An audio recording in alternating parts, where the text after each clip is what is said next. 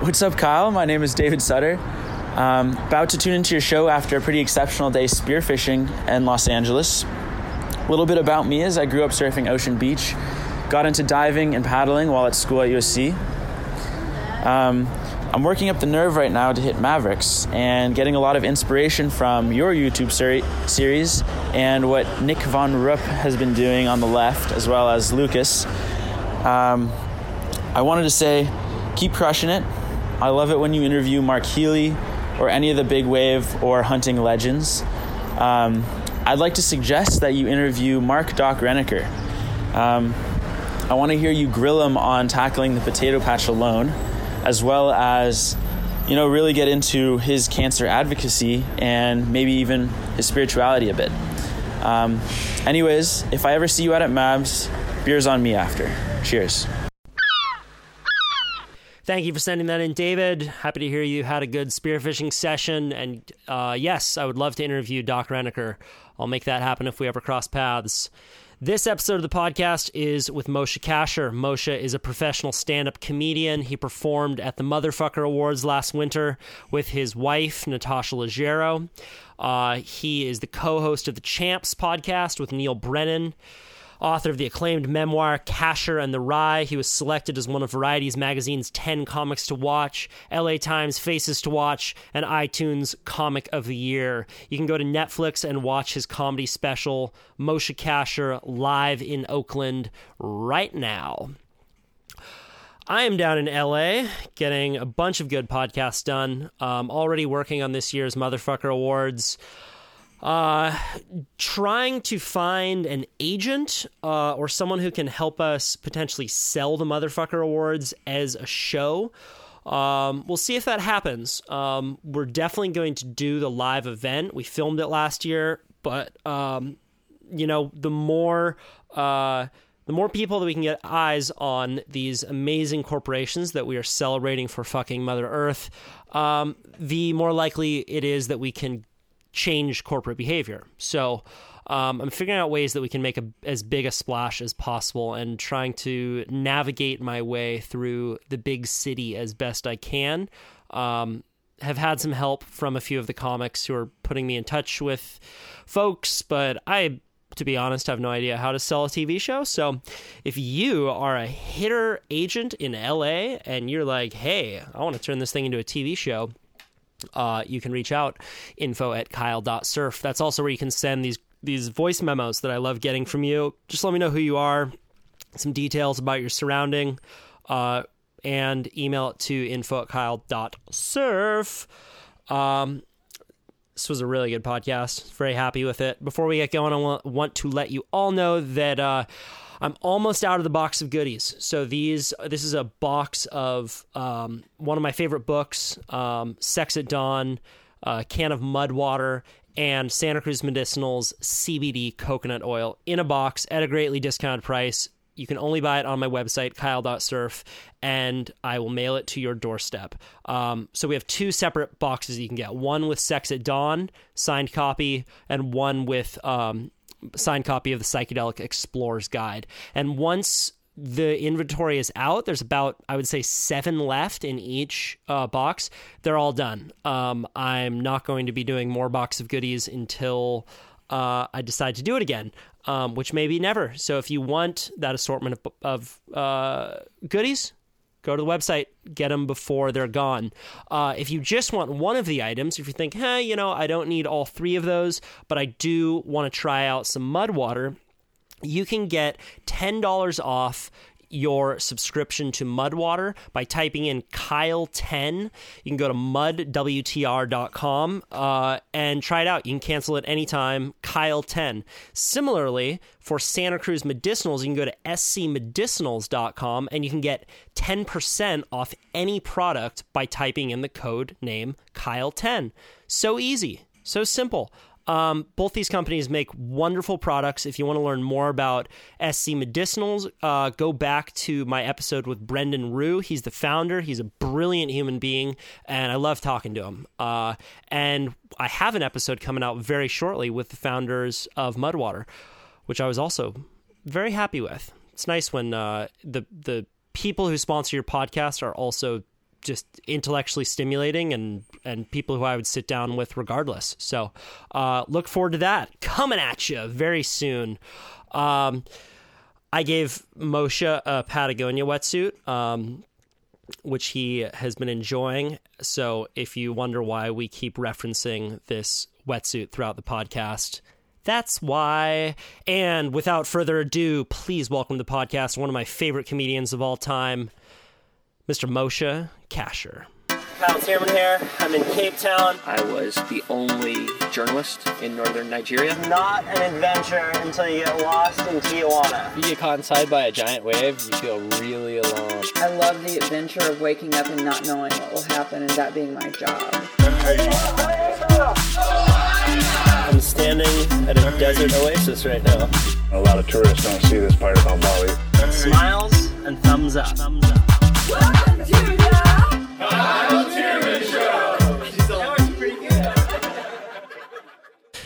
Moshe Kasher in the house. Yeah, big up. Here's how's the uh, Patago- how's the Patagonia sponsorship going? Oh, really good, man. are you- Do most surfers get um, sponsored one wetsuit and that's it for the rest of the? Well, you know, I just we we, we don't want to spoil you. You know, Yeah, there- yeah, there's a yeah, bit- yeah, yeah. It happens a lot. You know, in Hawaii, a lot of young surfers come up. They get too much too soon. They fall to crack. Oh, that's for ice. yeah, They fall into the, the ice. ice. Yeah, That's right. Yeah, stay off. Uh, what, what what cook cook rice, not ice. That's.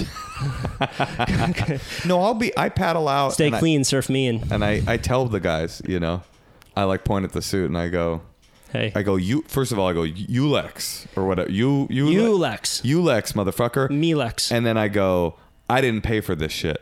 Sponsored. And then I wipe out on a two foot wave and I'm like, and that's what pays the big bucks. Yeah, well, I saw that you had uh, some comedy in Hawaii recently. Yeah. Uh, Did you have a chance to surf Waimea and use the new inflation vest? yeah. I surfed uh, with the Waimea uh, Hilton. I saw. Yeah. I was able to, uh, do, uh, dude, the, uh, you, Kyle hit me up and he's like, we've been trying to do this podcast a while. And he's like, oh, we'll surf together. And he's and I'm like, okay, I'm not very good though. And he's like, oh, it's all good. And then the other day you hit me up and you were like, okay, man, let's do it. We'll go to Venice Breakwater. I'll get. What did you say? I'll get you into some stand. I'll, Was I'll, it a I'll joke? Get, I'll get you into a stand-up barrel. It I'll was- get you into some stand-up barrels, and then we'll do a podcast. I'm like, I don't really think you are comprehending the, the level of not, because I feel like people like you, when you hear not good, you hear a different not good than is really not good. Right, Like, yeah. let me put it in perspective. I think I recently realized this uh, on, uh, when I was out out surfing. I think I'm the worst surfer in the world to have been surfing as long as I have. I think I might be. I might have the rock. I might have the the award. I might be the top. Like you're, you've you've you love the pain. Like you love staying in what. that really painful I suck. I can barely catch a wave zone. I don't know why Like, what I love. There, have got to be comics like that though that have That's- just done it for years and years and, years. All they it- do is bomb. right. Well, they just or they like come back and they continue to tell the same jokes that don't work again and again. That's like you for the, for the past ten years still No, can't catch the wave. But there's a difference because a comedian who does that is delusional. And they usually will walk off stage and be like, fuck yeah, just nailed it. if, you know what I mean? Like, I don't have that delusion. I'm out there, I'm like, what? You know what I think about sometimes when I'm surfing? I think about comedy. I'll literally be paddling into a wave and I'll go, at least I'm good at that. I swear. Like, at least I have that skill. then I think, because my, it's a fun thing to be in such an ego driven activity and have, I mean, I don't think it's hard to say no ego about it, but like I don't have the the right to have an ego. Like I'm like it's true humility. Right. like, I'm just like there's no part of me that's like I'm fucking nailing it. Right. Well, you're also interacting with something that's just so much grander than yourself. The Yeah. ocean's like, fucking suck my dick. Not a chance. And it's so easy to induce panic in people. Like, one of my favorite things is to see some, like, CrossFit guy paddle out and "Yeah, got this. And then three foot double up comes and I had that Kook once. slams. I had that once in. Uh, oh, it's my only goal in surfing. It's not to ever get barreled. It's to never make it on the kook slams. I'll look around. Sometimes I'll po- I'll pop my eyes out on the beach. If I see, I don't want to see like an ironic long haired like ripper with a with an iPhone setup. I'm like, I know who you are, motherfucker. yeah, I'll go over there, and be like, I'm a stand up comedian. And at least I'm good at that. You know. non-disclosure agreements. It's like you can't you can't film me while I'm doing my sets in a show. You can't film me while I'm practicing out on the wave. I I was trying to do a web series actually for a while Um, Billabong, I got close, and then they they clearly fired their pers- their person who I was interacting with. Uh, I wanted to do like a web series of like the uh, world, basically the the bit that I was doing with you about being like sponsored by Patagonia is like the world's uh, worst sponsored surfer, and just like super high production value, like one of those videos with those like you know kids in Hawaii where they're like, we're just riding into the bay right now, and it's like sun setting, and like you know Jack Johnson playing, and they're like, it's tacos first, and then we hit the waves, and then it's a ripping like you know quadruple overheads, but it's like me doing the same thing, but like middle aged dude, like packing up the you know show my quiver, and it's just like all wave storms, like the whole. It's just like we'll do the Rasta one is when I'm feeling a little irie, you know, but like this is an old school, and, and all I had all these bits planned out. Like I wanted to get towed into uh like a one foot wave. That was my Right, right, I just right, thought right. that would be a really fun thing. And then you get sucked out in a riptide. Like, "Ah!" exactly right. Or like pull the inflation vest. what else? There were some bits I I, I loved. Oh, I loved. Uh, I, I like. I was like, you know, the best part of this whole, the, it's the parking lot. That's the best part because nobody knows how good you are when you're here. When you're in the lot, nobody knows. You could have anyway. There's this great uh, Instagram meme where it's four photos and it says uh, what your girlfriend thinks you're you're doing, Right. and it's a guy in a stand-up barrel. It says what your mom thinks you're doing, and it's a guy fighting off a shark. It says Uh-huh. what you're really doing, and it's a guy in a parking lot with a cup of coffee. That's very funny. Yeah, they they applied that out to every scene. Right. They had the Burning Man one. They had the stand up comedy one. I don't remember what they all were. So how long have you been surfing? Since '85, I hear. It's like it, it's not been that long. I mean, that would be rough. I was like 30 years, man. My dad used to take me out. Like, yeah, I got skin cancer, I got surfer's ear, and I still can't go down the line. no, I, I don't know. I, You have all the afflictions of a surfer. Like I've lost all of my vocabulary. I just say dude, and everything's slowed down. so you must be pretty good. No, I've never gotten up actually. No, I've been surfing probably probably four or five years, maybe kind of a thing. Yeah, I, I don't remember exactly. Right. But I definitely wonder what. Like I love, I love it, and I it is it is it is maybe I love it because of this. It's a true mystery what it is that I like about it because I every other thing in my life, my whole life, I have been a person who is drawn to the thing that I'm good at. When I'm talented at something, I I pursue it, and when I'm not, I quit. Like I really quit, and that's why I never did sports growing up. I like anything that I would hit at any kind of wall. I don't know. That's kind of sort of a bad character trait, but it's just true. And like comedy, it's not that it came easy to me, but it immediately had a feedback loop of like, okay, you're good enough at this. Because comedy is nothing but nailing your head against the wall. Even when you're talented, it's going to be 10,000 failures. So, But you at least saw a little thread that you could pull on. There are other sports like rugby where you're like, oh, no, no not No. happening in this life. my rugby career came and went very quickly. Now, I will say that I am wearing a rugby shirt right now, and that's probably why you said that. But I do the rugby shirt uh, for hip hop, not for sports. Okay. Just so you. I thought it was National Bumble Bumblebee Day or So don't you roast me, motherfucker. um, but uh, but surfing is the one thing that I, for some reason, was like, am. I always describe myself as. I should maybe- stop describing myself this way because I could get better. Maybe if I like did some kind of weird mental game with myself, or I was Yeah, like, it's negative negative self talk, uh, man. yeah, I guess, but I'm Jewish, so it's just talk. uh, but it's, uh, but it's. I'm. I always say I'm like I'm like I'm whatever the opposite of talented is at this, and I continue doing it. And I there's a part of me that's like really into that mystery. It's like a mystery about myself. Like I wonder what it is that made me want to do a thing consistently and often that I don't I don't have a gift for. And I just I, I mean don't get me wrong. I, I go surfing I have fun I catch waves. But I'm just like I'm like what is this thing what does it represent about my psychology that I want a thing that I don't that for the first time don't get immediate positive Right. feedback from Do you think that it might be the situation that it takes you into? you mean Like yeah it that's takes the it's simplest taking you into the wild. into the into the beauty of and yeah, This I- yeah. That, that's what I get from a lot of people who I take surfing, where I will go out and there aren't many waves, and I'll say, "Hey, man, I'm really sorry, we couldn't get you better waves." I'm like, I was just happy to see a sea otter. Yeah, yeah, yeah. That, there is definitely that. I mean, I'm sure you've talked about this on here before. I don't want to do any cliches, but it's like it. It is an interesting thing in that it's it's a it's an activity that has multifacets, right? It's got meditation. It's got nature communion. It's got physical exercise, hangout, and vacation. It's all of those things, and I don't know that there's any other thing, any other form of physical activity that's quite got maybe mountain biking, I guess. Yeah, maybe. I think there's also something. Um, you know, it's it's different than a lot of other sports because you're basically you're pushing against the wave and the wave's pushing back. Right. Right. And and you can't out push a wave. You know, there are a lot of sports like rugby, for example, where you're just really Oh, pushing. thing. That's your yeah your thing. Right. Um, but I don't know. I mean, maybe this is a, an analogy that won't work, but it, maybe it's the way like you relax in comedy and you do better R- Sure. Yeah, yeah, you know yeah. there's this kind of like softening that the best surfers can acquire and there's something really beautiful about softening kind of in the midst of so much intensity It is- that's maybe attractive No, it is funny that it's a sport that has this like very macho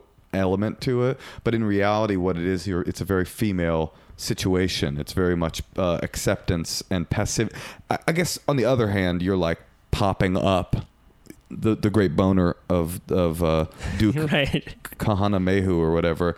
You know the, the yeah the, the, the great duke the great of course. duke the boner of the duke but there so that's very male i guess popping up and being like i am man but there's something else where you're like you're just a, a thing inside of a thing you're like yeah well and all the best surfers most of the best surfers have a kind of feminine quality or like R- Rob Machado Uh-huh. or Dave Rastovich there is this kind of feminine aspect to the way that they're moving with the wave. Now I, tell me if i'm doing this wrong because i've been paddling out with my yulex and i'll go up to some of the older guys in the lineup and i'll say to them like this is a yulex. This i'm sponsored. It was free and i'm noticing a lot that you all have a lot of feminine qualities like your surfing is very feels to me from my observation extremely feminine Yeah, well, I would say a better way to win their approval would be to say, you know, I'm noticing that you all have a lot of petroleum based wetsuits, and uh, we're out in the ocean, fellas. Right, so I right, just want to let you know that I have a plant based Yulex plant-based. wetsuit. And when I think petroleum based, I think of uh, a lubricant for passive anal sex. And Yeah. because I'm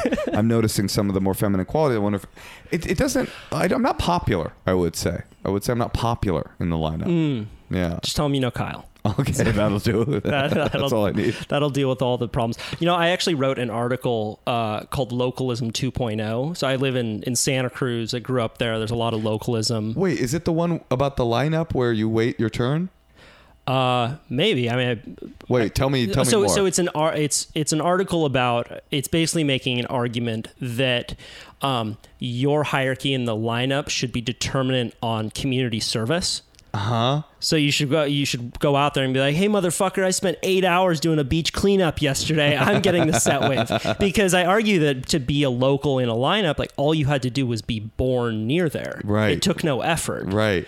But so you could argue that the person that came in from from over the hill or uh, you know Oakland who drove all the way to Santa Cruz to surf, they in a sense walked you know 10 miles up to uphill in snow to get there and they deserve the wave more than you do. Yeah, but then you got like city councilmen and stuff snaking your waves. Yeah. like, motherfucker, I passed Measure AB 12404, which created a, a- you know a, testing structure in the middle schools in this local area, and they're like, all right, just go ahead. You seem annoying. Go ahead. Yeah. I read a different article uh, about localism. It, it reminded me of what you're talking about about this. It was it was a fiction, a fictional story of a fictional like magical lineup where uh, it was. I thought it was really fun. Like basically, you paddle out and it was like this guy they were like hey welcome to the lineup we go we go in turns here and the guy was like you know the fictional surfer that had paddled I was like what do you mean turns?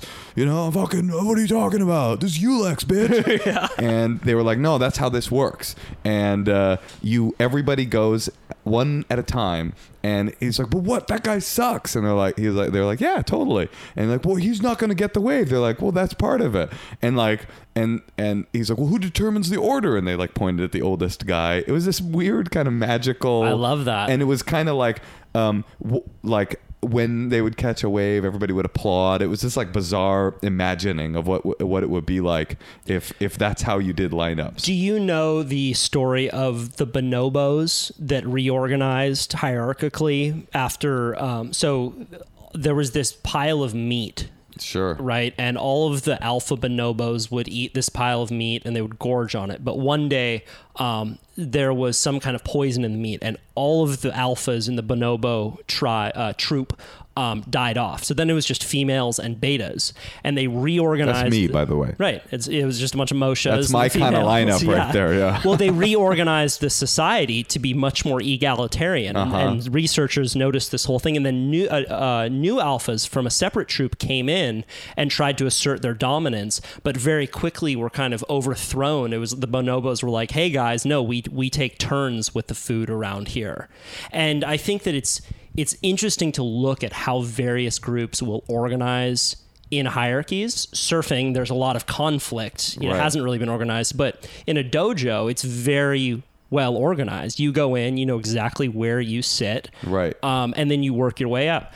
Comedy is probably similar. Like if if I went in to go do stand up, you'd be like, uh, "Sorry, Kyle, no, you're not going to get to go on whenever you want. Maybe there will be time for you at some point, but you're new, so you're going to wait." Yeah, it's interesting. uh, Like, there's this uh, phenomenon that comedians talk about that is 100% true, which is when there's a new person on the scene. Like, there's just so many comedians. I mean, a comedian now is, I'm a comedian now is the same as I'm a DJ was in like the early 2000s. It's like, oh, really? You, you too? Right? no, And- no, but I'm a comedian with a podcast. oh, now, now, now you're in. Now you're in the lineup. Eat the rotting meat. You're one of our betas. But like, there's a, a phenomenon that's very real, which is when you meet a new comedian, like you just can't. It's not even being an elitist. You can't really remember who they are. You can't. They, they don't exist fully mentally. I try to be kind to everyone because it's just who I am and my disposition. But it's like I'm sure someone has thought that I've blown them off, and I'm like, I think I'm like among the nice, the nicer but then you see someone kill even if they're not it's like it doesn't matter if they're if they're famous or not if you see someone be funny then you remember then they enter your brain and then they're like in your you now acknowledge like oh okay. And i've I, it's happened to me. The other thing like a legendary comedians will treat me with like you know if they don't know who I am they'll treat me with less sort of acknowledgement. And then I will notice they'll see me kill and they go oh hey Moshe. Like it's like even if they even if they kind of know who I am and they haven't seen me it's like a different level of ex- Very similar in a surf lineup. totally similar except Right? much more immediate right much more immediate. But like Yeah. you see someone paddle out to your local spot, and all of a sudden they shred a wave. All of a sudden, hey, yeah. who are you? yeah yeah yeah That's amazing. But it's always the best when someone comes out and they're very mellow. They sit on the inside, and then they just fucking destroy a wave. Yeah. And you're like, damn, that's cool. Yeah, they're just sitting back and waiting for their spot, right? Yeah. And comedy, yeah, comedy is- it's got it's definitely got that that thing I, eh, that is you know a hierarchy based solely on are you good? You know are you talented? Do you have it? I i used to say and i think this is not true anymore i think that like i, I hate to bring them up but like i think that post trump people have all gone insane. Everyone has like the rules that used to apply don't apply so I, it doesn't really it's not as true as it used to be but r- right when the country was kind of splitting apart ideologically i was like oh everyone could learn a lot from comedy because there are right wing comedians, and the whole idea that there are no funny right wing comedians is just not the truth. It's just something that liberals tell themselves so that they can have a stranglehold on some intellectual sort of thing. But um, there are funny right wing comedians, and there are funny left wing comedians, and in again, this has become less true as we've become more polarized in the last two years. But a right wing asshole and a left wing asshole would be able to get along in a comedy space because there's a third and much more dominant ethic, which is, are you funny? That was like that was so much more important than are you do do, do we align ideologically? So you could have people you know like like uh, Nick DiPaolo or more more right leaning comedians and people like Ted Alexandro. These are people that are both at the same uh, comedy club in, in New York City, the Comedy Cellar. Um, and they would just sort of find they would just get along because it's like well he's funny and and I always thought if only there was a well well they're funny for the whole world we could like find some way to escape from the like trench warfare that we're in I'm in. a huge believer in that, man. I, I there's that quote, the what laughter is the short, shortest distance between two people, which I think is very, very true. right right Um, and I think you know, s- s- similarly with the environmental movement, there are a lot of people who are unwilling to get involved in these kinds of issues because they're so not funny. Like I think that m- one observation I've made is that comedians are very earnest people for the most part. Like they, when you, when you get them into it, like they're they care about things. They're constantly thinking about ideas and and um, you know inserting their own ideas, their own stories into the culture, and they wouldn't do that if they didn't care. But many of them are terrified of coming across as earnest. That's for sure. Definitely that's true. Nobody wants to be corny. Except I guess there's like a new branch, a new version of comedy, which is that actually it's more important to be earnest than it is to be funny. And mm. that, that's like the new the new like sort of like politically lefty comedy. Like politically, I'm much more politically left than my comedy is. If that makes sense. Yeah. Like my comedy sensibilities. I came up at a time when com- funny was the most important thing, and I sort of don't necessarily think that that's as true for young people now. It's like righteousness is the most important thing, and then secondarily is is making the righteous thought funny. And my thing is more like I know who I am politically. I just want to be funny. I don't need to like I don't need to uh, do an alchemy of those two sentiments or whatever. But um, but yeah, I think that yeah, the comedy, the funniness has has sort of taken. And this isn't a complaint or me like rallying my fist. I think it's like sort of speaks to Do you think maybe identity has become more important than just telling jokes? Well, I mean, I, I'm not a dude who's ever been threat. I really, truly mean this. Like, I've never been threatened. That's what I was gonna say. Like, I've never been threatened by n- new waves of thought in comedy. I might not respond to them. I might. They might not appeal to my comedic sensibility, but they don't make me go like, "Uh oh, what does this mean for me?" I can't. I, you know what I mean? Like, so what I was gonna say is, yes, comedians are very earnest and deep thinkers about certain things and and wrestlers with uh, the stories of the world and stuff but also um, there I have noticed obviously I've noticed that comedy like mod, young modern comedy has gotten a little bit softer and more identity based but I've also noticed that old school comedians are have are incredibly uh, insecure, brittle, and defensive about comedy. It's like we we didn't go past the idea that being funny is the only important thing. It's like it's not the only important thing at all. It's not even really that important. It's just important to us. And like a lot of comedians, I will see being like incredibly insecure. I have this whole. I have a lot of thoughts about it, but they're like incredibly insecure about.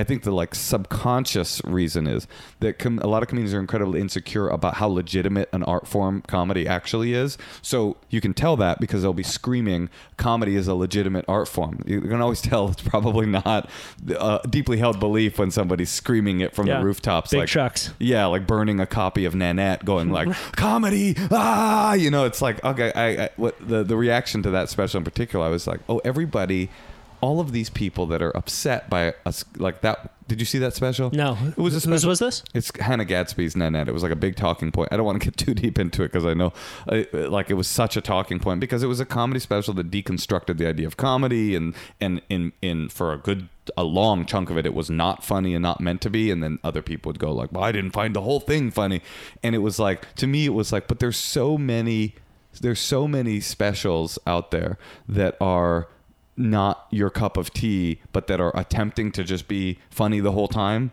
That this one thing that was like trying to, it was essentially, to be fair to comedians, the the thrust, the narrative thrust of it was that comedy is uh, is kind of uh, an inadequate form of self-reflection. That's at least at least for the comedian that was that was telling that was doing the material. That you know, it's like that comedy is is weak and ineffective truly because all it really does is make fun of things. And you know, there are deeper and more profound things out there. And it's like I watched it and I was like this is an interesting take on this person who is a lifer in the comedy world grappling with what she perceives to be Right. Do you feel ever like you have a very earnest thought that you want to get out in the world, but you can't figure out a way to make the thought funny so it doesn't fit into what you're doing? hundred percent, and that is the difference between me and like a, I think a younger, newer comedian. Is I feel like I will, I will only ever bring the thought to the stage if I find it funny enough to bring, be brought to the stage. Now, not everybody will agree with me. Not everybody will think it's funny, but it's I'm only ever joking. on stage. That's and that's plenty for me. I've always thought like being funny is enough. I don't need to be te- speaking truth to power. I think speaking truth to power is more important than comedy, but it's not what I do for a living. I don't do speaking truth to power for a living. I do comedy for a living. But you can do both You can do simultaneously. both. But if I can't find a way, uh, you can absolutely do both, right? I mean, definitely. I don't particularly it's not really my brand of comedy like in terms of stand up my other stuff that i've done my like my talk show a little bit i was i, wasn't really trying to speak truth to power but i was trying to like have conversations that were sort of more meaty and more meaningful.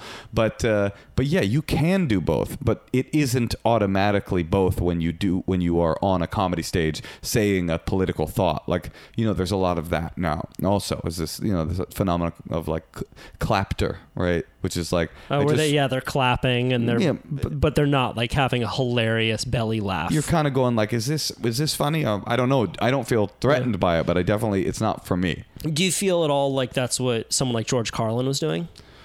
well no. I mean carlin is the example of a person that pounded a political idea or a, or a philosophical idea into into comedy. I mean by the way carlin i'm not he's not my favorite comedian. None of the legends are my favorite uh, I, I think but carlin was a master obviously and he found a way to like i mean if you listen to a carlin special most carlin specials most carlin bits it's like truly a laugh a minute. And it was clearly attempting to get laughter i would say more than it was attempting to get political points across. I mean its primary purpose was being funny and its secondary purpose was delivering the message. But that's my opinion. I'm not a carlin expert What, what's your um, like uh, gauge for success around how many laughs you get per second or per minute? I'm not scientific like Okay. that, but I if, if it's not like if it doesn't like if it's not just like sustained laughter throughout or I'm specifically there are bits in my special or in my act where there aren't laughs in a particular period, but those are only setups. It's only sincere, calm, non-laughter producing in order to like set up a, a, a laugh later. It's not a pivot into like and now here's where we get real. And yeah, I guess I am welcome to my TED Talk. a little I don't know. I like earnestness like my book. I wrote a book and my book has very earnest parts, but they're very clearly defined, you know, like the the funny parts are in the beginning and then it descends into a more and more serious. In fact, the section of the book uh, the sections of the book are um, uh, fun, fun with problems, and just problems. It's like a story of my teenage drug addiction issues. So by the time we get into the just problems section of the book, it's not funny anymore, but it's not supposed to be funny. What's the name for people who want to read it? It's called Kasher in the Rye, a true tale of a white boy from Oakland who became a drug addict, criminal, mental patient, And and, then then, turned turned 16. 16. oh, you've done your research. Yeah. Um, so, um, this is so fascinating to me, man. Um, when it comes to something like, uh, you know, the Motherfucker Awards, right, which is a very earnest concept that I think many people are afraid to get involved. uh, I think many people are uh, care about the environment, but are afraid to get involved in it. Yeah. Would you say that there is kind of a, a void of environmental humor in general? I, mean, it could, could- because obviously people are are very into political humor, like they're into talking about big issues. But Mm-hmm. I'm trying to grapple with why that is because there aren't. I, I don't haven't I- seen a I- ton of bits out there. I do have a thought about it. Yeah. I'm sure that some master out there can do it. I wish I would. I want to be the master that can do it. But it's like I've experimented on stage with, um, you know, just a throwaway line here. I do a lot of improv uh, in my show. Like I do a lot of crowd work, and you know, like sometimes I'll say like a throwaway line about like, oh well, the ice caps are melting. We'll all be, you know, we're all well. Oh, this won't matter because we'll all be underwater. And it's not fun for people. Like it doesn't elicit. And not that that's the most genius line in the world, but like I can tell when an idea is radioactive, you know. And I wouldn't call that quite radioactive, but it's like it seems close. You can just uh, it, being a comedian is nothing but like i i you know you write your material and then you just like sort of feel energetically what what crowd is responding like every comedian has a line in their act where you go oh this is the gauge of the intelligent crowd right like i i have there's one line in my act right now where it's like if i i tell oh it's um I think I might have found a workaround. I'm getting back to your question, but uh, it's uh, I, I'm talking about the Me Too movement, and I say um, uh, a lot of guys are saying the, the uh, not all men. You know, not all men, not all men. It's a part of a larger bit, and I go, I go, and I've thought about that one, and I, that's actually true. It's not all men, but it is all men. It has been all men so far, right? that particular line, like if the crowd is smart, then they will. That'll be a nice laugh for me. If I'm dealing with a crowd that's not really into this sort of Me Too stuff, then I'll lose them a little bit on that line. Now you might go, well, that's not funny. That's not a funny enough line. Well, maybe not. But every comedian has that line where they go like, oh, They're this- testing the waters. this joke is the joke where I, if I get a great laugh here, I'm having a wonderful show. This is a great crowd. I, they're my people. And and if I don't get it as much, then I'm gonna have to do some more. You know, I'll, whatever. So that I only say that in order to say like that's you know you have these ideas of radioactivity or or or areas where people don't want to go, and some people toy with that. You know, they'll set up a like weird racial thing in the beginning, and then they do a twist at the end and go, oh, it wasn't what I thought. Anyway, climate change and the environment, I have like feels like radioactivity because uh, for a deep for a deeper reason this is just my theory but for a deeper reason on stage it feels that way for a deeper reason that it is it's like that for us generally. Like uh, politically right now like the things that animate people and i think this is sort of changing but the things that really animate people on the left or on the, the, the sort of liberal side of things are like trans rights, racial uh, equality, um, these things that are they are very understandable. It's like I know a trans person. I I know even if I don't know a trans person, I'm aware of inequality. I know individuals who have been trampled upon. I've seen with with with um, racial equality. Like I've seen even if I don't have a lot of friends of color, I've still like I've seen Roots or I've seen you know I've seen um, you know uh, um, um, uh, Moonlight. I like I get these gay rights. I get these individuals. Then you widen out to something as abstract and existentially dooming as climate. And it's like you can I do it myself. When I think about I was walking recently I was on the beach and I was like looking at these animals or these birds and I was thinking about the extinction report that just came out and I felt my brain go there and run away.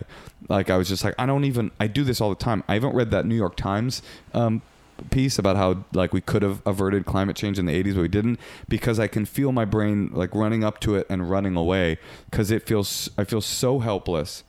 I feel so it feels so impossible and huge and existential that my brain runs from it. And I think I'm sure that that is why com- comedians don't immediately run to it because it's like it's so gigantic and scary and terrifying even for the comedian telling the joke that it's probably difficult I would love to figure out how to do it, but it's probably difficult to wrap your brain around because really, like comedy is really about taking big, big, huge issues and then making them kind of granular, absurdifying them, not a word, and then like you know tossing them at, at an audience and making them like, oh, ha, this is so funny, and it just feels like I don't really know how to do that with like in, literal impending doom. Yeah. No, it's so interesting, man. I mean, because I mean, you have a, a line in one of your specials where you walk out and you say uh, something like, "The good news is everyone you know is going to die, and then you're going to die."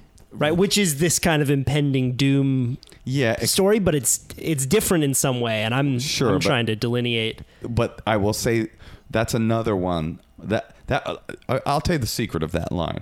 First of all, that line's not very funny, and you might think it is because it got a laugh on the album, but I had a lot of like grace on the. Now here's the real issue: the uh, the album. That's my first album, and I wasn't as developed as. And the- what is the line? Because I know I butchered it. I don't even really know. The, I know that the, the album was called Everyone You Know Is Going to Die, and then You Are Unless You Die First. That's the name of the album. And I had this album idea that, because it was my first album, and I wasn't, I didn't have a full hour of stand up, and I wanted to do this concept album where I did like, you know, 35, 40 minutes of stand up, and then I did these like written bits, and uh, like they were like in studio bits, and that they, that the album would be released, and this is what it is, as a concept album where America's greatest comedian, um, Moshe Kasher, who died years ago, all of the recordings, the final recordings of his work had been found by his um, by his son and wife, who after he died, they found this like you know posthumous collection of work, and then released them as uh, as like you know it was this whole concept album, whatever. I'm proud of the album,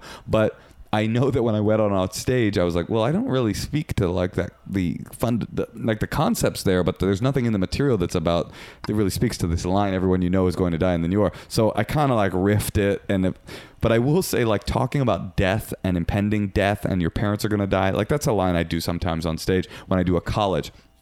I'll say, "Oh, um, just, just, just uh, something to think about is like all your parents are are gonna die someday." But anyway, just think about that for the rest of the show. Like, it's like you know, uh, I, I think that's a similar one. It's it's similarly radioactive, which is like, you know, I don't think crowds love that that area. Yeah. So I'm uh, I'm reading this book right now called *Sapiens*. Have you heard of it?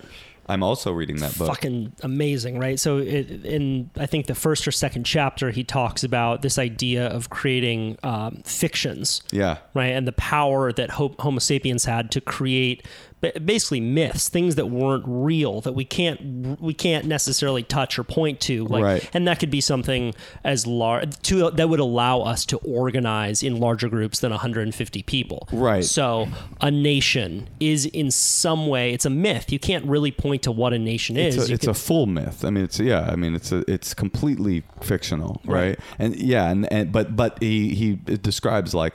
I'm an American. You're an American. That fiction allows us to connect. Like, Right. oh, well, we have that in common. or hey, I work at Apple and so do you. Right. What is Apple? Is it just the products? Is it just the employees? Is it just the money inside it? Like there's nothing there's no real one thing that you can point to, but we all believe in these myths and stories. And he argues that it's because of this ability that has allowed us to organize in such large groups behind these common narratives. Right. And it's been kind of a mind warper for me Oh, over the last couple days because I'm noticing that all throughout life, all it is are these stories that are being projected onto us. And and as a comedian, you are then voicing your own story out into the world and hoping that it's a sticky enough story that people will be attracted to it. And then I was thinking about that in terms of environmentalists and the climate change movement. And I was thinking, what is their story? Their, their story is an end of days story. Mm-hmm. And an end of days story isn't as good as many other ones. Well, yeah. Although to his credit and the environmental movement's credit, like the the way that he, he does a thing, maybe later in the book, maybe you're not there yet. And I, by the way, I had a, a lot of. I had a bad time. I am having a bad time reading that book. Like it's not a. I'm not enjoying the read. It's amazing and brilliant, but it's like depre- it's been very depressing for me. Be- Huh. Go for it. well, one of the one of the main myths that he continues to bring up over and over again is, and the reason it's so depressing is he lays out his argument so thoroughly and so well that it's it feels unassailable and it feels sort of true. And one of the myths that he keeps bringing up is the myth of human rights. That the this mythology that it's myth, mythological and false. Not false. That's the wrong word for it. But that it's made up. That human rights are inherent or are uh, important. And I mean, the obvious example you already mentioned, bonobos, like a chimpanzee killing an, another chimpanzee. You don't look at that and go like, a murderer is among them. You go like, ah, law of the jungle. And his whole thing is that we're all just a, a, a, a you know, an iteration of Homo. but you know what I mean? And so, like, the only reason that we go, ah, a murderer, a child molester is bad and naughty is because we have developed these uh, narratives and these stories about ourselves that go, there are morals, there are values, there are rights. People have the right to live. Like, nobody thinks that a gazelle has the right to live when a lion crushes its windpipe, right? You just go, like, hungry lion, ha ha ha. I'll watch that on. I mean, imagine what if we did that. Imagine if you watched human beings killing each other the way you watch lions killing each other on like a Our Planet or whatever on Netflix, you're like, did you want to watch the uh, rapist murderer show? Like, ah, here is man in his natural environment, hiding in a bush. Like, you just it's so it's so fucking disturbing. And according to Harari, like, there's really no real inherent difference in a in a man hunting for sport another man and a polar bear hunting for sport. Uh, uh, you know what I mean? Like, yeah, well, and we're so adaptive. It's just what we're born into. I mean, and I, you made a point at the beginning of this show about how you think that uh, everyone's kind of gone crazy since Trump, and I think that maybe that's because he's just taken all of these stories and said, "Fuck you guys! You thought I couldn't do that." Did you see hypernormalization? It's No. This, it's a. I don't blame you. It's this insanely long, very dry, dense and fascinating documentary that you can find on YouTube that basically it's it's essentially like it takes the the, the ideas in, in sapiens to like another level which is like okay so we're all engaged in these myths and there are certain ones that we that we actually know are myths like like you know i don't believe that human rights are i mean i believe in what that he's saying it's a myth and i understand what he means by that but then there's another part of me that's like but that's the whole thing that human beings did is we created morality and some of those systems of morality are totally bunk and bullshit read the the war in on drugs right? But some of them seem like well yeah we're more sophisticated than animals because we don't you know accept a, as morally acceptable that you would ki- killing a child but if you see like i said a lion do it you go like whoa that seems whoa the jungle Right, and we have these very conflicting stories when we see, like, I came over and I gave you some deer meat, Right. You know, and uh, uh, I, I'm sure that, and some people that I would give deer meat to would be like, "Ooh, but is that story cohesive with Right, my right. narrative? Yeah, Are you moral, or like I thought you were this like stone surfer dude? Wait, Totally. you're a cold-blooded killer, Kyle? and it gets ooky, right? But if you came over with some child meat, I wouldn't have that. It wouldn't be ooky. I'd be like, "Oh, you are. I'm calling the police, Yeah. right? Kyle, I will only give a half an hour for this podcast now. I will keep my wetsuit though because uh, Yulex, baby. Yeah. But um, hypernormalization says like we've taken that myth a You're lot. like, well, you know, I'll eat the I, I eat baby meat, but like, there's no petroleum in my wetsuit, so it all kind of evens out. Yeah, that seems like an even trade. Yeah. But yeah, so like these these myths have been taken to another level, which is that there are certain myths, and and I, I can't really sum, uh, summarize this documentary because it's so. I mean, I didn't understand forty percent of it, but essentially that there are certain myths that we actually know are myths, and that it, it just serves us, the people, and uh, more importantly, the state, to feed us those myths, and because it can it makes there is no cohesion in society. There never has been cohesion in society, and there is uh, there is um, that there are myths that keep the the chaos that is society from bubbling over into absolute, you know, just uh, bedlam, right? And so Anarchy. The perfect, the biggest example he gave was like uh, an easy one to wrap your head around is Soviet, the Soviet Union. Uh, in this, in the ends of the Soviet Union, um, everyone knew that the state was failing. Right? It's very simple because you would go to buy bread and there would be three hour lines to buy bread. Like there's no myth left there. You are aware that this isn't working, but nobody in Soviet Russia would have admitted that. To, you know, maybe behind closed doors, but really, but it wasn't just that people were lying; they were actually lying to themselves, and we're and we're engaged in the same thing. You know, we're doing that right now. Like we're all looking at like the the collapse of the American democratic system. I mean, everybody knows that this isn't working. Everyone, every sing- I, I really think like e- even the most ardent Trump supporter is just going, "I'm winning." They're not going like, "This is working." I, maybe I'm wrong. Maybe they think like this is the iteration of of the American experiment that was supposed to happen. I don't see a lot of people that really believe that things are getting better. No. Like you know, this is there are a lot of parallels between the '60s movement and now, but I think that one of the big shifts or big differences in the, is that in the '60s movement there was this hope that things were going to get better. With like we have psychedelics, Totally. we're going to put it They in the believed it. water, and the, humanity is going to expand, and he- we're going to give flowers to the cops. Whereas Right. I don't know, man. I think a lot of people in my generation are like, holy shit, I'm getting a rifle and gold, and hopefully we can ride this one out. Well, totally, and I think it comes back to this uh, your climate change question, which is like that's the ultimate hypernormalization example, right? Is that like if you you don't, it's like it's obvious something's up with the environment. Like, I mean, it's obvious. There are more hurricanes, there are more wildfires, like, there are reports coming in, there's footage of glaciers collapsing. And so that is too chaotic. Uh, and and and terrifying of a narrative to really like fully give your brain to. So instead, what you'll do is you'll go if you're if you're an extremist on the right, you'll say it's a myth, it's a made up, you know, it's it's just a lie you know it isn't happening. And if you're but more likely if you're a moderate centrist eh, you know or, or moderate right leaning person or even a moderate left leaning person you'll say to yourself this is what most people say that aren't truly alarmed is oh it'll yes it's bad but we have there's an abstract solution in an abstract fictional future there's no way this is all going to end. It can't end. Like someone's going to figure it out. That that'll be on the Elon tomb- Musk. That Elon Musk will figure it out. Will be on the tombstone of humanity, right? It'll just be one big that's to- good. tombstone. Elon It'll Musk be should have figured this. Square jawed looking into space. No, I took this class in college uh, where I Fuck, that's a good one, man. well, it, it was an assist. You you you you uh, Laid it up. Laid it up. I merely dunked. Um, but no, but they they uh, this essay I read in college uh, from this in, uh, ecological philosopher. I don't remember who it was. I don't even remember anything else but this one line, which is, "It is the great obsession of man that uh, any calam- calamity, no matter how severe, will be solved by a theoretical technology at some abstract point in the future." And that that really struck me. I, I haven't forgotten it since I read it because I realized reading it like that works exactly as many times as it does. And then when it doesn't, you're fucking done for. The one time that hope doesn't work is you're fucking done for. And like Obama's whole thing, I don't know why are we talking politics, but anyway, Obama's whole thing was like, you know, well, it's a it's a uh, a ship. You know his ship metaphor?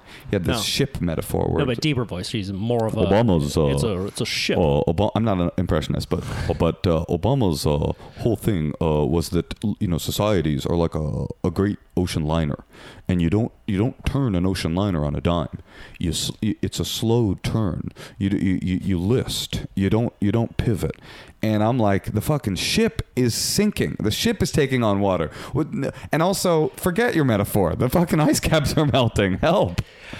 you know, I was having uh, this kind of goes back to the, the power of cultural memes and, and this kind of thing. Um, in the '60s, there was this meme going around that uh, the, the uh, administration was saying that around the Vietnam War that there's a light at the end of the tunnel, and they Right. kept repeating, "There's a light at the end of the tunnel. There's a light at the end of the tunnel." And my uh, my uncle, who was very uh, involved in the '60s movement, he said, then someone came along, I forget who it was, who said, "Yeah, but let's hope it's not a train." and that was like the most you know viral meme of Right. the times because all of a sudden that it just kind of tore It- down it- that myth. Well, exactly, and and the Vietnam War is a perfect example of that hypernormalization theory, which is that the people in in charge of the Vietnam War at a certain point all figured out. Robert McNamara, Henry Kissinger, everybody inside the intelligentsia of the United States war machine was like, okay, we can't win. They all knew it. Years, right? I mean, this isn't even like I'm not like introducing a truth bomb here. Like everybody knows this. They knew they couldn't win, but they also were what they were interested in and invested in was maintaining the status quo of because what they were afraid of was what it would mean if the United States said point blank, "We can't win this war." and what that would do to the national morale, what that would do to the national story, what that would do to the America that we know, to the extent that they still are perpetuating a lie of winning a war. I mean, no one believes that lie, right? That we won the Vietnam War. Nobody.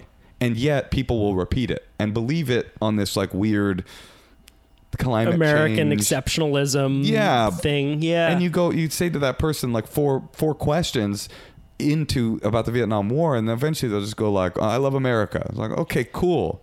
Chris Ryan always tells me um, this quote, and I, I forget who the original person who said it is, so I apologize. But um, an era can be considered over when its um, primary myths have been exhausted. yeah, right. Yeah. Are we there? I don't, I don't know. We sure are talking about it, but you know, I think that the importance of art and the importance of artists to um, either perpetuate new myths or tear down old ones can be seen in you know an example during the Vietnam War was that photograph that was taken of l- the naked little girl that was running down the street that had napalm on her back Right. and it was just this image that galvanized a movement because there was no amount of explaining your way out of it you know the kissingers of the world you know they could make their arguments that you know these this is communism but i think americans at the time had not been inundated enough with with enough of those kinds of images that they saw this little girl on fire naked screaming and they had to take a look at themselves and say whoa what are we doing here Do you think that there is such an image that that the world could see now that would make us all shatter our collective myth and go, "Here's here's truth," or have we built? Because to me, it feels like I feel like now you'd show that same image, and the two people looking at it would it would be like that. Um, I know exactly the image. It's- Yanny, uh, you know, the white dress, yellow dress thing. They'd be like, "That's no, no, no. I see a, I see a young terrorist coming with a." Moshe, I know the image. It's me on a 60 foot wave showing the world what's possible. you think that? That's what you're like Wyld Stallyns and Bill and Ted's Excellent Adventure. And we could all ride this wave.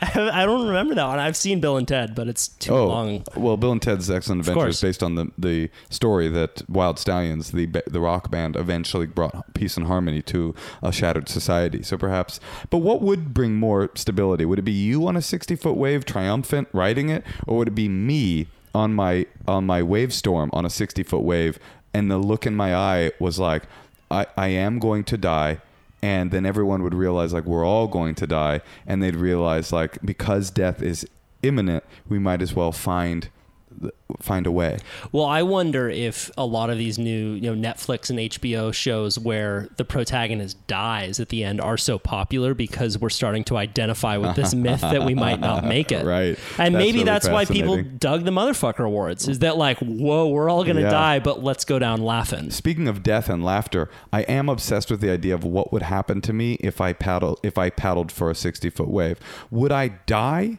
would i like what would what would happen? Like i'm at mavericks and just somehow god god or Puts you in christopher ryan has dropped me. One and the same. i'm there and i'm just like oh no. I'm on a board. I'm in my yulex right? And it's it's a fucking 60 footer. Like am i just a dead person or can i make it It's a lot like what would happen to Alex Honnold if he fell from the cliff. He would just explode into a million little but pieces. wait why, why No. like why what's the difference between I- i'm honestly curious what's Okay, I can't make the wave. That I'm clear. I know what the difference between you and me making the wave is. What's the difference between you and me not making the wave? Well, it all depends. Okay, so I mean, in all seriousness, um, if you fell on a really big wave at Mavericks, I mean, a huge amount of it is. I mean, it's it's a great meta- It's a great. Luck? Yeah, luck is a big one. You know how far the, the wave will push you down. So Mavericks Right. is kind of famous for pu- pushing people really deep down Mm. and holding them down for a very long time. So a lot of it would be dependent on if you if there was another wave behind it. You know, Right, right, right. But I, I think that kind of the the metaphor that anyone who surfs or doesn't can can um, kind of wrap their head around is that your success would be directly proportional to the uh, uh, your ability to relax in that moment. Uh huh. So if you could relax and tell yourself that hey, this is just going to be 30 seconds. I can do anything for 30 seconds to even a minute. It's going to feel like a really long time and if you could if you could force your mind to not go into that panic button, So the panic is what would kill you. the you. panic is what would kill you. Oh, yeah, the interesting. panic is what kills Because then you scream and you. the, the panic is what kills most people in the ocean. I mean, the riptide is a great example of this too. I've I've had to save a number of people who get swept out in riptides down Right. at this wave uh, called Puerto Escondido in Mexico. The riptides are so strong. They're basically they're these rivers that will Mm-hmm. just take you out, and if you relax, the river will take you out, and then you can kind of you swim sideways, and then you could swim in. But Do you know the new theory on um, on riptides? do tell. I just read an article about this. There was some study that was done about ript- riptides that yes, that's the conventional wisdom is chill out and then go sideways. But the new wisdom says freak out and try to swim as hard as you can. No, I'm just kidding. the new wisdom is that that works sometimes, but just as likely or more likely is chill out and don't swim sideways. Just chill. And the riptide will eventually as often as not or it'll bring you back to shore on its own. Yeah. There was some like crazy riptide scientist guy that was like, just stay and it'll bring you back to shore. Uh, That makes sense. I mean, we, if I, yeah, I mean, most times when I if I get caught in riptide, it's just about chilling out, and Right. and I and the what you need to do is be very aware of your physicality in that moment, which is really difficult to do because you're all of a sudden you're in your head, and you're like, oh my god, I'm gonna die. What's gonna happen to my kid? Um, I, I need to shoot that stand up special next month, and this is never gonna happen. Wait, what what what order do you think I would think about those things in? I think you'd first be like I have both. I first first would be the RV. That would be at the top of your list. Like I need to get a new RV. I was gonna buy a new RV. Yeah, then it'd be like stand up, and then it'd be like, ah, I didn't eat that deer that Kyle gave me, Right. and then it'd be like, oh, my wife, oh, Oh, no. that picture of that girl in Vietnam, and then like, oh wait, I have children. Oh Yeah. wait, oh shit, I got to paddle Yeah. as hard as I can against this riptide. Right. I certainly hope I'm not giving your listeners bad um, information here, but I did read this article, and they did say No, no, I, I I think that the most important thing if you get caught in the ocean or basically in any situation that you could die in is just to relax. I, I think that, that that's basically paramount in I mean that's why drunk drivers survive accidents. Right, right, right. Because there's they they relax. What's the scaredest you've ever been in and out of the ocean? I know that this is your podcast, but I'm asking the questions now. you flip the script Yeah, on me, man. sir. Um, most scared I've ever been in and out of the water. Um, well, I'll go out of the water, and it was very near to the water. Uh, this happened to me just a couple months ago. I think It was it when I intimidated you in the parking lot, right? the- yeah, yeah, it was. Yeah. It was when I saw that Yulex wetsuit. you, you called me out on my petrol wetsuit. Yeah. I'm like, fuck. Uh, I was learning how to kiteboard Mm-hmm. down in Costa Rica on this very windy day, and it was my third lesson. I've told this story a couple times, so I'll do it quickly. But it was my third day. The instructor did not have my back. He put me on a, uh, a kite that was way too big for me. I launched the kite. I was on the beach, and I got hoisted into the air and through like was basically just turned into a human catapult and flew about 20 feet down the beach and snapped my wrist. Oh Jesus! Yeah. Who's and, on Kook Slams now, bitch? You know, there was a video that looked almost exactly like what happened to me, but the feeling of being that out of control and not knowing what to do was very frightening for me. It must be interesting for you too, as a person that's like a master surfer. I assume that's sort of true about you. I know you wouldn't say that about yourself, but like to be like sort of on a board and at the beach, but also like a, just a kooky bitch. Well, like it- just well, it's like, shit. I'm dealing with a whole new element here. Yeah, but it's like funny because it's so close to what you can do. Right. It's like what happens to me when I do poetry slams. Right, exactly. It's the same thing. yeah, I would imagine you're like, I should be good at this. Feels Damn like it. I should be doing this right. Well, and the, it's like I'll bet you it's, it's like the equivalent of uh, the the person who's who's hosting the show. Like, oh, Moshe, you're a comedian. You can also do poetry. Uh-huh. That's what they. That's what my instructor is like. Oh, you're a good surfer. You can also do kiteboarding. But yeah, the feeling of being that out of control was Right. very frightening to me. That is scary. And I actually did a um, afterwards. I was I, I was kind of freaked out, be- and I would have these little moments of like like tightening and Mm. panic, like in the car uh, weeks after. And uh, I talked to someone about it, uh, who was a uh, psychologist specialist, and he said I recommend that you go through that moment in your mind again and again and again. And that will help desensitize you to the experience. That reminds me of um, are you have you ever talked to anybody from um, MAPS on this podcast from the Yeah. multidisciplinary yeah, yeah, of course. Dr. Jim Fadiman. So- um, yes, so MAPS is based in Santa Cruz. So they oh yeah so Yeah. they do I've I've talked to like Rick Doblin and uh, a couple of the other guys there uh, about their PTSD studies. Have you do you know about this? Have you talked about this on the Yeah. podcast? Yeah, let's But talk it's about it. essentially the same idea, right? Which is that when a person goes to war, they get. By the way, like nowadays PTSD means like I have a memory I don't enjoy, but like you know what I mean? It's like I've got total PTSD from getting fired. I'm like it's There was so much traffic last night. PTSD, post traffic stress disorder. Yeah. But but basically, what happens with PTSD is you have a horrifying memory, and then you like you know you build a little uh, a a, a, a a wall around it because it's so traumatic. You you know it's radioactive. It's the same exact thing that, that we've been talking about. It's like h- how we think about climate change. You go to it and you go, ah, I can't deal with that. So you build this wall around the worst memory. And you never deal with it, and so it, you know, it pops, it oozes out and manifests itself in your life, and then you freak out and you're fucking doing whatever, you know, uh, depression and and d- punching a window or punching Right. your wife or whatever. So essentially what ecstasy what mdma does uh, uh, it, and what it was originally designed to do psychologically was to have couples like have these conversations where they aren't um, they're having they're talking about their feelings without any reservations. It's it's breaking all those down so that you can kind of like you know that's why it's called like the love drug because you can say without feeling too overly earnest everything is coming back to itself right in this conversation. You, you can say oh i love you and i've always loved you you know to your partner and not have like i feel like i'm fucking stupid and what an idiot i sound like so that's the one thing you can't do with ptsd is go to that memory and just go like here it is so then you take mdma along with a therapist and along with a regimen of therapy and you can go to that memory that horrifying memory of the, your friend being killed or whatever it is. I'm sure I'm oversimplifying how easy it is, but you can essentially take the drug, go to the memory, process the memory without the wall of defense coming up, and that slowly over time you can like work the memory, work the memory because the drug is actually helping you deal with it without freaking out. And they say, and Maps says, I'm sure that you guys talked about on this, that the uh, the recovery rate from PTSD with the MDMA uh, assisted therapy is something like 80%. I'm not I'm making these numbers up, and that the recovery rate uh, of uh, traditional like just therapeutic model is something like 20%. Like the the the ratio is literally inverse. Yeah. Um, I had a guy named Dr. Peter Attia on this podcast. He's a expert in longevity and he's, he's buddies with Tim Ferriss. Do you know who that is? He's a, a big podcaster. They're both kind of like hot shots who are investing a bunch of money in, in maps and in um, making psychedelics and MDMA legal. And he said, uh, in regards to MDMA, I'm not sure that there's a more relevant synthetic compound known to man at this point.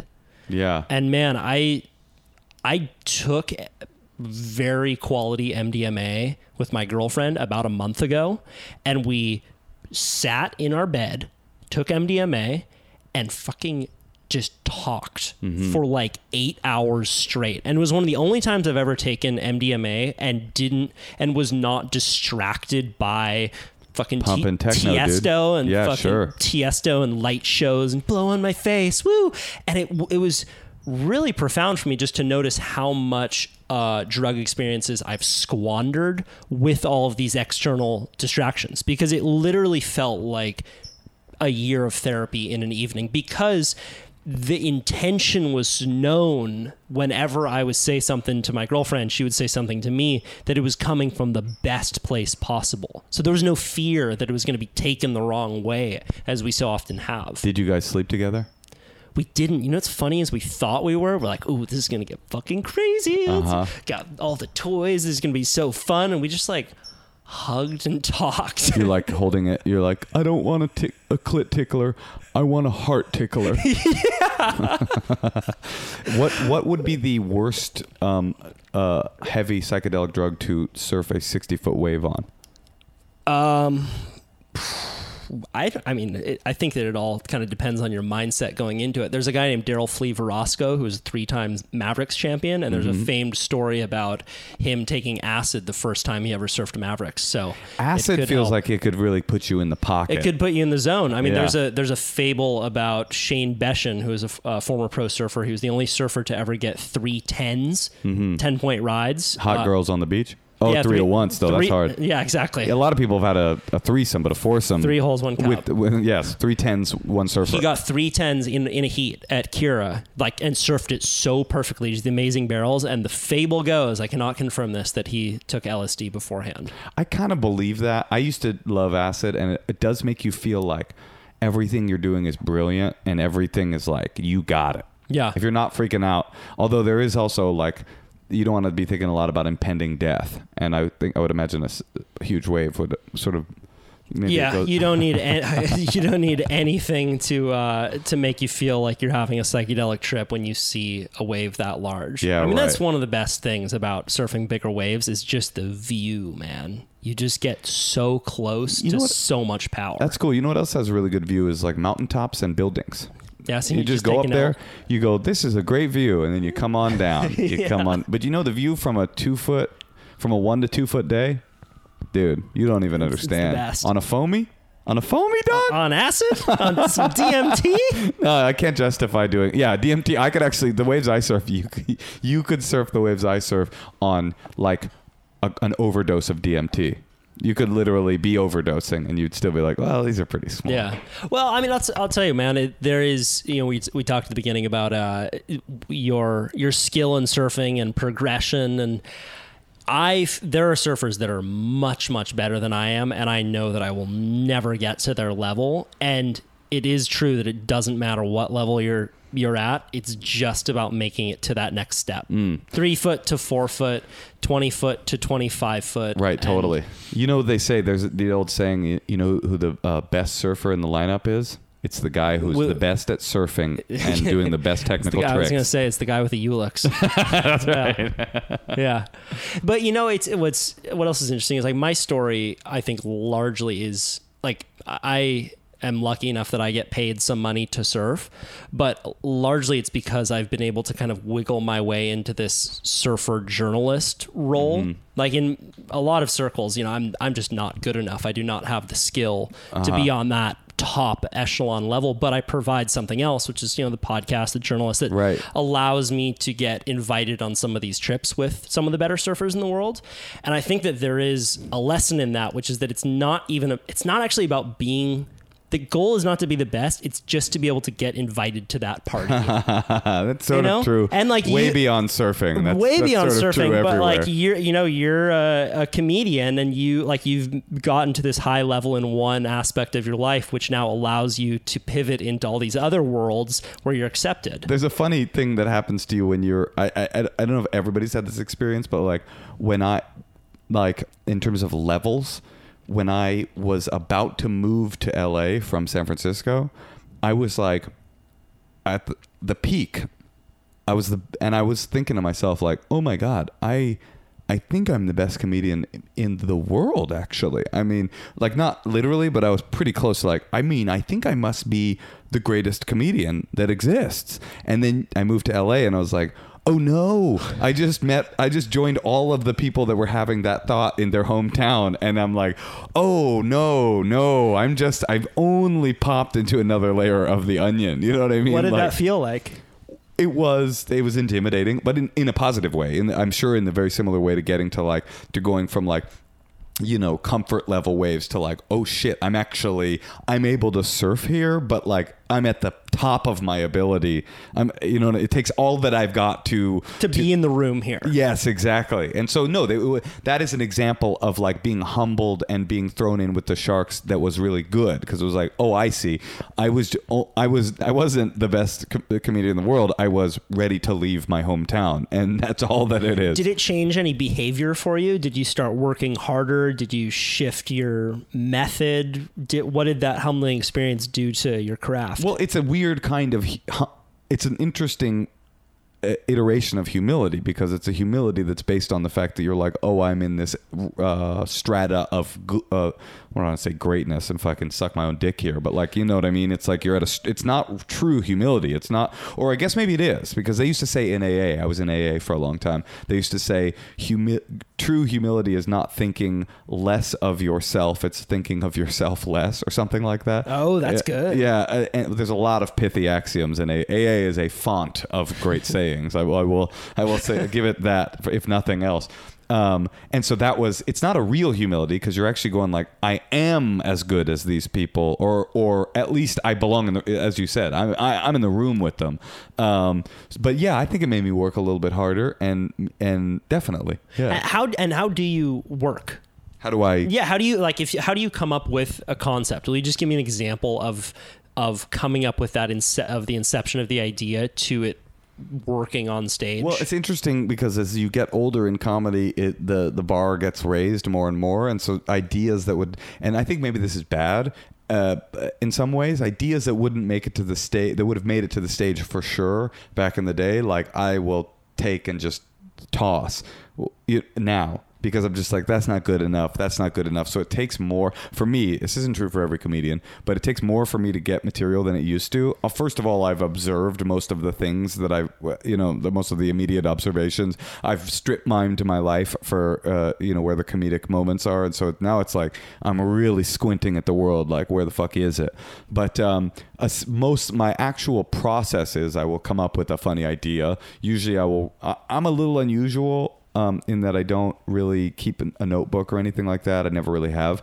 So everything really is like in my brain and in my memory. I'll come up with an idea and then I'll like try to flesh it out into at least some comedic beats and then I'll do it on stage and see what works and what doesn't. I'll add stuff and then over time the bit will usually get longer and longer and longer, turn Yeah. into a story do you have one that you can think of?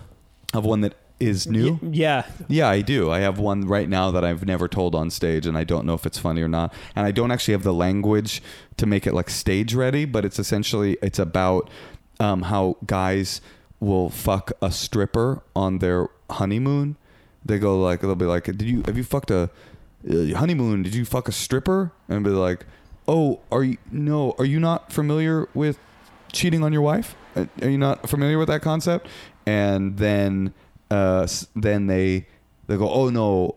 Oh no no! I would never do that because after I get married, like you know, I've taken a I've taken a vow before my wife and God. Like, oh God! Oh, I didn't know you were religious. Oh, how does your God feel about you getting a blowjob at a spearmint rhino? Like, the, so there's some there. It's got beats, but it's not it's not ready. It doesn't have but, the language. yeah, but to- you're pointing out the mental schism that's in so many guys' minds right before.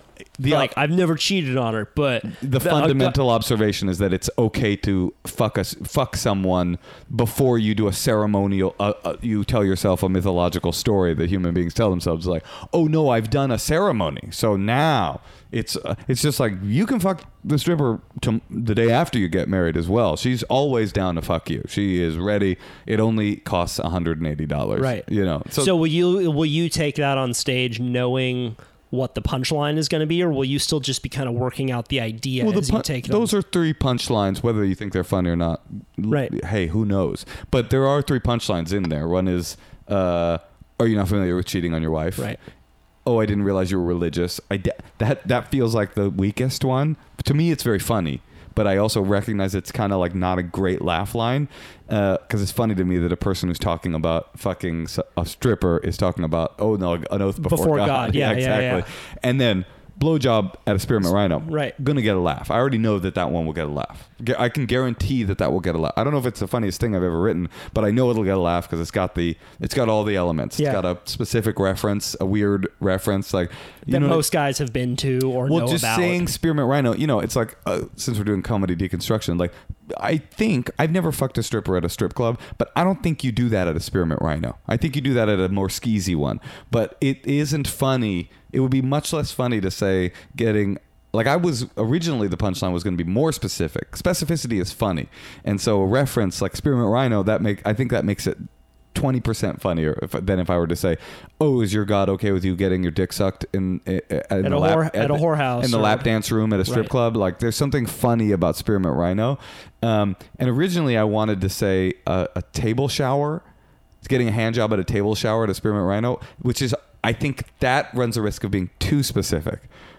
Like that's almost too Right. many references. Or do you, well, it also, I mean, the the two lines that you had before, they're similar sentence length. So maybe adding in those extra words would be. there are all those things and there are certain people that are more scientific than i am like my friend louis katz is like he's kind of like he's a great joke writer he's like really great joke writer i've got i'm like i do long bits i don't generally tell like set up punchline jokes and i do a lot of crowd work and i'm a very performative comedian right and so like that i know what my my skills are are, are specific and i'm a big performer and uh and but he's his jo- his jokes are just like tight. I mean, they're fucking they're epic. They're just like perfectly wound. All, you know, and like that kind of comedy.